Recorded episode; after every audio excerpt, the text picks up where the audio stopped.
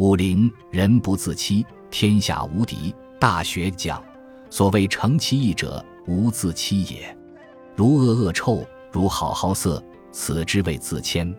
故君子必慎其独也。我读古人笔记，看到明代有一个人对于买卖古董的看法，说了特别高明的三句话。他说：任何一个人一生只做了三件事，便自去了。自欺、欺人、被人欺，如此而已。我当时看到，拍案叫绝。岂止是买卖古董，即使是古今中外的英雄豪杰，谁又不是如此？人不自欺。几乎是活得没有人味。我们从生到死，今天、明天、大后天，随时随地，总觉得前途无量，后途无穷，才有希望，才有意思。其实那些无量无穷的希望，都只是意识思想形态上的自我意境而已，可以自我陶醉，不可以自我满足。再来看看南宋才人辛稼轩的词，他说：“醉里挑灯看剑，梦回吹角连营。”八百里分麾下炙，五十弦翻塞外声。沙场秋点兵，马作的卢飞快，弓如霹雳弦惊。了却君王天下事，赢得生前身后名。可怜白发生。在我少年时的某一阶段，正是前途如锦的时候，最喜欢读这首词。也许和辛稼轩深有同感，便早自抽身，不做自欺的事了。人因为有自欺，才会欺人，最后当然要被人欺。换言之，人要自爱，才能爱人，最后自然可被人爱。也可以说，人要自尊，才能尊人，这样才能使人尊你。那么，曾子所说的诚意无自欺也，究竟是什么意思呢？你必须要先注意一个“无”字，这个字在古代是和服务莫通用的。等于现代语的不可不要，无自欺就是不要自己骗自己。意识是兴起理想作用的先锋，它旋转跳跃变化的非常快速，而且最容易做自我欣赏、自我陶醉、自我肯定或否定。它就在我们脑子里盘踞活动，发挥思想、理想、幻想等成千上万的作用。但它本身是把握不住的，想过了、用过了便溜了。它把好坏交给我们的知性去判断，它把种种影像收集归纳以后，又交给了心来安排收藏。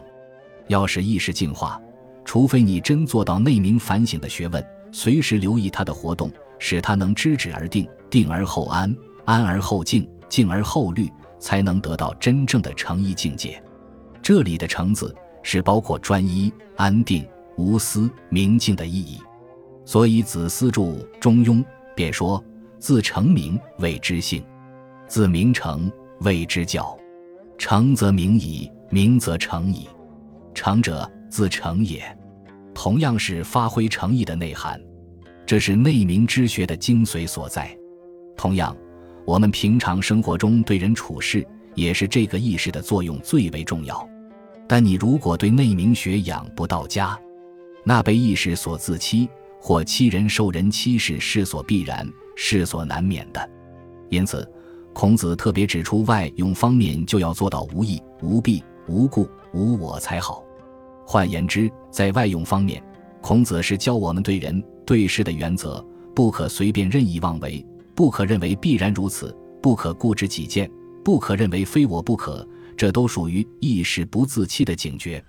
因此，曾子开头便说：“诚其意者。”无自欺也。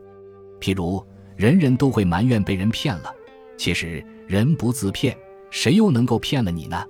相传禅宗的初祖达摩大师初到中原，将要入山面壁的时候，有人问他：“大师啊，你来中国的目的是做什么？”达摩大师便对他说：“我要找一个不受人欺的人。”达摩大师才是真大师，人能先不自欺，才能不受人欺。接着无自欺之后，他便用两句譬喻的话说：“如恶恶臭，如好好色。”好像人们对于一切事、一切东西的爱好和厌恶一样。当你真讨厌他的时候，就会立刻厌恶他，再也不会迷恋他；当你真喜爱他的时候，你必然会马上去爱他，再也不会舍弃他。同样的道理，当你明白了意识的颠倒反复，自己扰乱自心时，你就要不自欺，立刻舍弃意识的乱流，归到平静清明的境界。正如前文所讲的，知止而后有定才对。真能做到使意识、意念返还到明澄明净的境界，那才叫做真正的自谦。这完全是靠自己的反观省察才能达到的境界。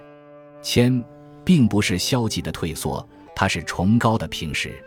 谦在《易经》中是一个卦名，叫做地山谦卦。它的画像是高山峻岭伏藏在地的下面，也可以说在万仞高山的绝顶之处，呈现一片平原，满目晴空，白云万里，反而觉得平淡无奇，毫无险峻的感觉。八八六十四卦。没有一卦是大吉大利的，都是半凶半吉，或者全凶，或是小吉。只有谦卦才是平平吉吉。古人有一副对联：“海到无边天作岸，山登绝顶我为峰。”看来是多么地气派，多么的狂妄。但你仔细一想，实际上它又是多么的平实，多么的轻盈。它描述的是由极其绚烂、繁华、崇高、伟大。而终归于平淡的写照。